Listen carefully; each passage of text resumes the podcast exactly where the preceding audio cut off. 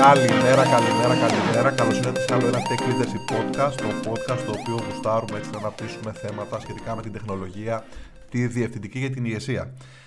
αυτή την εβδομάδα θα ήθελα έτσι να, να αναπτύξω ένα θεματάκι το οποίο γενικότερα με έχει βοηθήσει πάρα πάρα πολύ στο διάστημα αυτό του κορονοϊού καθώς ο κορονοϊός προφανώς πέραν από τα πολύ μεγάλα προφανώς θέματα υγείας σε όλους μας στην κοινωνία, διάφορα κοινωνικά θέματα και ούτω καθεξής, θέματα μοναχικότητας. Μας βοήθησε κατά κάποιο τρόπο έτσι να εστιάσουμε σε πραγματάκια τα οποία ίσως τα είχαμε αφήσει λίγο πίσω, λίγο να βρούμε χρόνο με τον εαυτό μας, ε, λίγο να απομονωθούμε. Κάποιες φορές αυτό ίσως να μην είναι μόνο κακό, μπορεί να μας δώσει και κάτι, να μας δώσει ένα άλλο perspective, να μας βοηθήσει να βρούμε κάτι το οποίο, ένα χόμπι, να ασχοληθούμε και ούτω καθεξής. Αυτό το οποίο έκανα εγώ στην ε, περίοδο του κορονοϊού που με έχει βοηθήσει και ουσιαστικά ήταν κάτι που είχα να κάνω για πολλά χρόνια ήταν το διάβασμα βιβλίων. Και όταν λέω διάβασμα βιβλίων εννοώ διάβασμα εξωσχολικών βιβλίων και όχι απαραίτητα σχετικά με την ε, τεχνολογία, τα DevOps, την Amazon, την JavaScript, το web και ούτω καθεξής.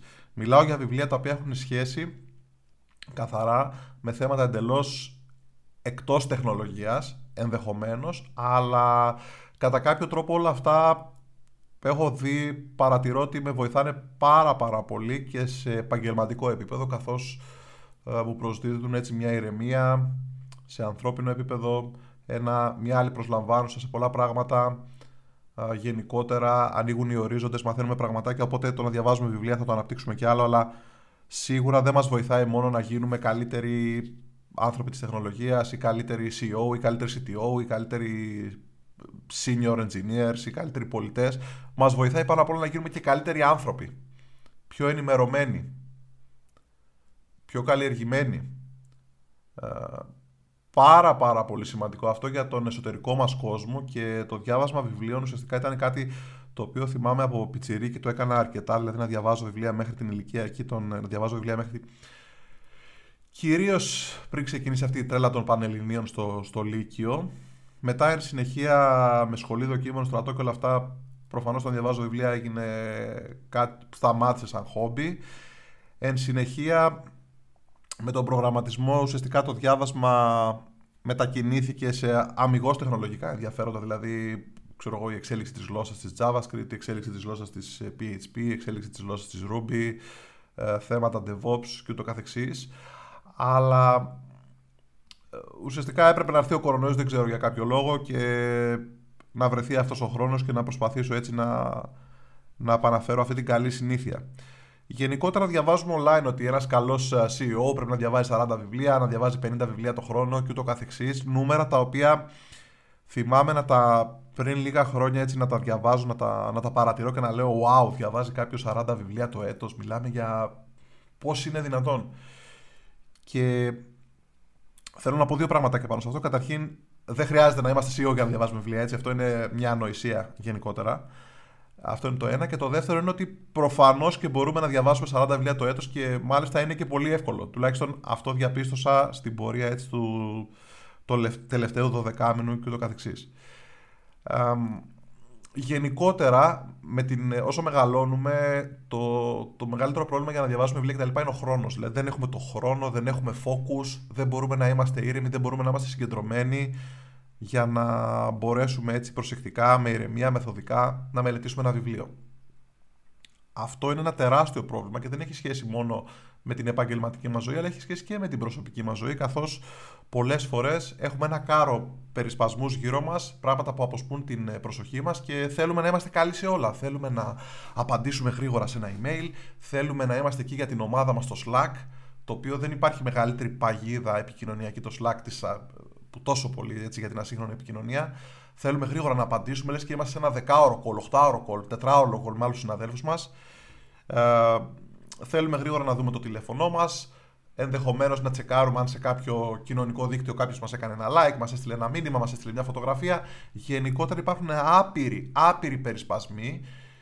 Και θυμάμαι όταν ξεκίνησα να πιάνω το πρώτο βιβλίο και να διαβάζω, μέσα στα πρώτα πέντε λεπτά είχα κοιτάξει το κινητό μου τρεις φορές. Και ξαναγυρνούσα στην ίδια σελίδα και ξανά να διαβάσω και ξανά να, να διαβάσω την ίδια παράγραφο ουσιαστικά έτσι, για να καταλάβω τι έλεγε κάτι τρελό πραγματικά, αλλά κάτι που τόσο τόσο πολύ ισχύει ε, σε άλλους ανθρώπους και με φίλους μου το έχω συζητήσει.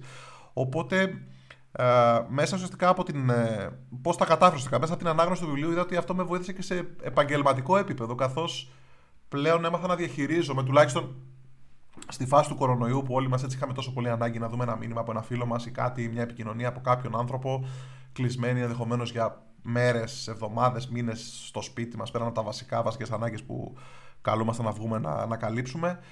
Ε, και πώς το έλυσα αυτό ουσιαστικά, με, με πολύ απλούς τρόπους που νομίζω ότι όλοι μπορούμε να τους εφαρμόσουμε. Νούμερο ένα, να βρούμε μια ησυχηγωνία, έτσι. Να είμαστε ένα ήσυχο χώρο τον οποίο γουστάρουμε, μας αρέσει, νιώθουμε ότι ηρεμούμε, χαλαρώνουμε και να πιάσουμε το βιβλίο μας εκεί και να το μελετήσουμε. Ε, νούμερο 2, φυσικά να βάλουμε το κινητό μας σε. να είναι στο αθόρυβο. Πάρα πολύ βασικό. Προσωπικά για να, για να ξεγελάσω τον εαυτό μου να το κάνει αυτό, άρχισα να εφαρμόζω κάποιες τεχνικές ε, αντίστοιχα με το Pomodoro όσον αφορά την ανάγνωση βιβλίων. Δηλαδή έβαζα 25 λεπτά και έλεγα ότι για 25 λεπτά θα δω πόσο μπορώ να διαβάσω. Αρχικά σε 25 λεπτά μπορώ να διάβαζα 5 σελίδες. Στην πορεία 5 σελίδες γίνανε 20 σελίδες. Και αυτό που διαπίστωσα είναι ότι ουσιαστικά, γιατί λέμε ότι μεγαλώνουμε, πλησιάζουμε τα 40, πλέον έχουμε μικρό focus span, δεν μπορούμε να διαβάσουμε. Δεν ισχύει καθόλου αυτό, πραγματικά. Αυτό που ισχύει είναι ότι έχουμε τόσους περισπασμούς γύρω μας, θέλουμε να είμαστε σε όλα παρόντες, θέλουμε να τα κάνουμε όλα καλά και δεν, κατα... δεν καταλήγουμε να κάνουμε τίποτα καλά. Είμαστε σε όλα μέτρη. Γιατί ζούμε σε αυτή την τρέλα του να προλάβω, να δω, να κάνω, να απαντήσω, να στείλω, να είμαι παρόν εκεί, να κάνω, να, να, να. Και ουσιαστικά δεν κάνουμε τίποτα καλά. Δεν, χάνουμε τη στιγμή, δεν είμαστε παρόντες στο τώρα και όλα αυτά γλιστράνε μέσα από τα χέρια μας. Οπότε λοιπόν δεν ξέρω πόσο ο καθένας θα το βρει αυτό. Εμένα αυτό που με βοήθησε είναι να εφαρμόσω αντίστοιχες τεχνικές όπως το πομοτόρο που κάνουμε στη δουλειά, αντίστοιχα και στο διάβασμα και πλέον είναι κάτι το οποίο απλά δεν το χρειάζομαι. Δηλαδή θα κάτσω στη γωνιά του σπιτιού, στην πρεζέρα και την ωραία που μου αρέσει, θα βάλω μουσική να παίζει background jazz για μία ώρα, δύο ώρες, θα κάνω έναν ωραίο καφέ και θα κάτσω να μελετήσω και πολλές φορές σηκώνομαι και έχω διαβάσει 90 σελίδες. Μέσα σε μία μισή ώρα και λέω, Μα πώς πώς, πώς έγινε αυτό, Μα πριν από ένα χρόνο το θεωρούσα αδύνατο. Και όμως γίνεται. Είναι καθαρά θέμα συγκέντρωσης, είναι καθαρά θέμα θέλησης και κατά ψέματα είναι και muscle memory. Συνεχίζω. Πολλές φορές τρίτο, ε, να διαβάζω ένα βιβλίο είναι κουραστικό. Έτσι, όλοι έχουμε πάρει να διαβάσουμε ένα μεγάλο βιβλίο. Α, ξέρω εγώ το Homo sapiens. Είναι ένα μεγάλο βιβλίο, πολύ ενδιαφέρον κτλ. Αλλά από ένα σημείο και μετά, ίσως λίγο το βαρεθούμε, θέλουμε να κάνουμε ένα break. Υπάρχει ένα κόλπο εκεί να διαβάζω παράλληλα πολλά βιβλία. Οπότε μπορούμε να διαβάζουμε ξέρω εγώ, το Homo sapiens και παράλληλα να διαβάζουμε το 1984 του Orwell. Μπορούμε ναι, να φτάσουμε στη σελίδα 250 στο ένα και να ξεκινήσουμε σιγά σιγά να διαβάζουμε το άλλο και ούτω καθεξής να εναλλάσσουμε το pattern μας. Αυτό βοηθάει γενικώς, καθότι ειδικά τα μεγάλα βιβλία τείνουν να μας κουράζουν. Υπάρχουν βιβλία τα οποία θα πείτε «Wow, το μονορούφι, το, το διάβασα, ξεκίνησα, τελείωσα και ήταν πάρα πολύ εύκολο». Αλλά στην καθημερινότητά μας πολλές φορές μπορεί κάπου να είμαστε κουρασμένοι, να είχαμε μια δύσκολη εβδομάδα, να μην θέλουμε να μπούμε σε βάθος σε κάτι έτσι τόσο που να μας προβληματίζει, να θέλουμε μια πιο έτσι χαλαρή αφήγηση, να ξεκουραστούμε. Οπότε εκεί ένα βιβλίο που έχει μια, ένα, μια άλλη ιστορία και το καθεξής, να μας βοηθήσει να χαλαρώσουμε λίγο και όταν είμαστε πιο focus να επιστρέψουμε σε ένα βιβλίο το οποίο είναι έτσι πιο uh, intellectual, δηλαδή έχει πιο πολύ έτσι, μας βάζει σε περισσότερες σκέψεις και εσωτερικές έτσι, uh, εσωτερικούς προβληματισμούς. Uh, τέταρτον, είναι να προσπαθούμε έτσι όλη αυτή μας τη δραστηριότητα να την επικοινωνούμε με άλλους ανθρώπους. Βοηθάει πολύ δεν μπορείτε να φανταστείτε πόσος κόσμος και πολλοί έξυπνοι άνθρωποι, πολλοί δραστήριοι, επιχειρηματίες, γνωστοί φίλοι και ούτω καθεξής, συνεργάτες, δεν διαβάζουν βιβλία. Θέλουν, δηλαδή στην πλειοψηφία οι άνθρωποι με τους οποίους μιλάω και λέω ότι κοίταξε, διαβάζω αυτό, πραγματικά πρέπει να το δεις, είναι εντυπωσιακό, θα δεις κάτι διαφορετικό, θα μάθεις πράγματα, θα μάθεις για ανάπτυξη άλλων οικονομιών που έχουμε κάνει όλοι focus τόσο πολύ στο δυτικό τρόπο ζωής Υπάρχουν και άλλοι εκεί έξω κλάδοι επιχειρηματικοί που έχουν, αξίζουν την προσοχή μας. Αυτά όλα μέσα από βιβλία, μέσα από διάβασμα βιβλίων που δεν έχουν σχέση με τεχνολογία. Και υπάρχουν άνθρωποι που τρέχουν επιχειρήσεις και απλά δεν έχουν τον χρόνο. Δεν το κάνουν αυτό. Δηλαδή δεν χαρίζουν στον εαυτό τους το δώρο της μίας ώρας, δύο ώρων την εβδομάδα να μελετήσουν ένα εξωσχολικό βιβλίο το οποίο έτσι θα θεραπεύσει, θα ηρεμήσει την ίδια τους την ψυχή. Οπότε το να συζητάω για τα βιβλία, να συζητάω για πράγματα που έχω μάθει, σιγά σιγά να βρίσκω ανθρώπους που έχουν αντίστοιχο ενδιαφέρον και να αναμοιραζόμαστε ιδέες, σκέψεις, προβληματισμούς και αντίστοιχα έτσι ωραία βιβλία, ωραίες, έτσι, ωραία διηγήματα, ωραίες αφηγήσεις, ενδιαφέροντα βιβλία κτλ. Ενδιαφέροντα συγγραφείς. Έχει πάρα πάρα πολύ μεγάλο νόημα και ουσιαστικά μας, μας βοηθάει έτσι να ανταλλάσσουμε ε, γνώση και ιδέες.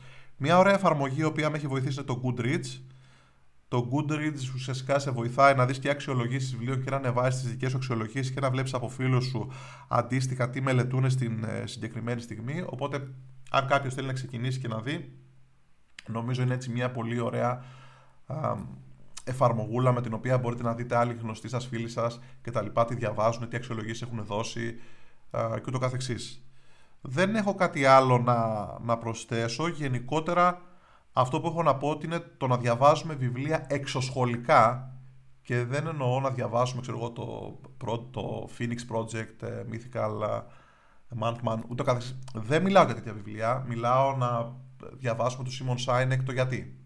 Ότι οι ηγέτες πρέπει να τρώνε τελευταίοι ότι η τέχνη του πολέμου του Σουντζού. Υπάρχουν άπειρα ενδιαφέροντα βιβλία εκεί έξω, τα οποία μπορεί να μην έχουν απόλυτα σχέση με την τεχνολογία, αλλά μπορεί και να έχουν σχέση με την προσωπική βελτίωση, την ε, ηγεσία και τη διευθυντική.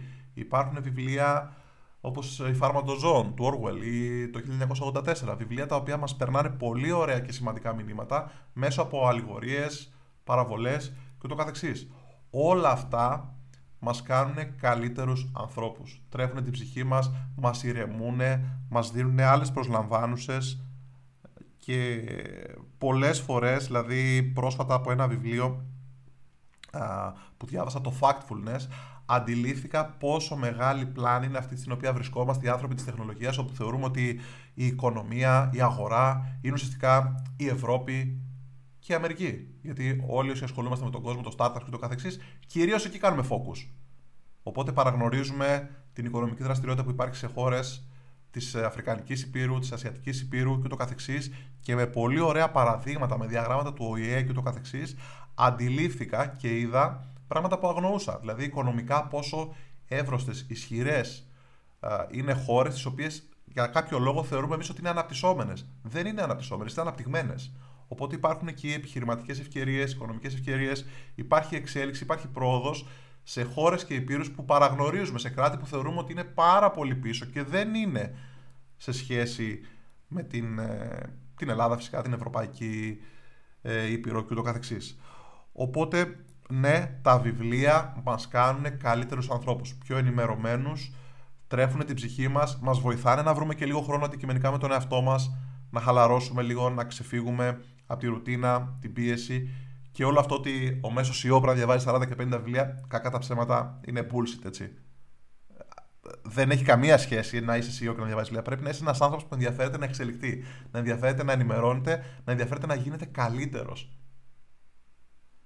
Αυτά λοιπόν είχα να πω. Ελπίζω να, να βρήκατε ενδιαφέρον σε όλα αυτά. Το να διαβάζω έτσι εξωσχολικά βιβλία, το λέω εξωσχολικά βιβλία χαριτολογώντας ενώ όχι αμυγό σχέση με τεχνολογία, είναι κάτι που μας βοηθάει πολύ μας βοηθάει να γίνουμε καλύτεροι, ε, μας βοηθάει να ενημερωθούμε και μας βοηθάει να εξελισσόμαστε καθημερινά. Να είστε καλά, μέχρι την επόμενη εβδομάδα. Ελπίζω να σας ε, έβαλε έτσι το τρυπάκι και να ξεσκονίσετε έτσι κάποιο βιβλίο από την παλιά βιβλιοθήκη που το έχετε ε, ε, για πολύ καιρό έτσι εκεί και θα θέλατε να το πιάσετε με την πρώτη ευκαιρία. Σας ευχαριστώ πολύ. Καλή συνέχεια.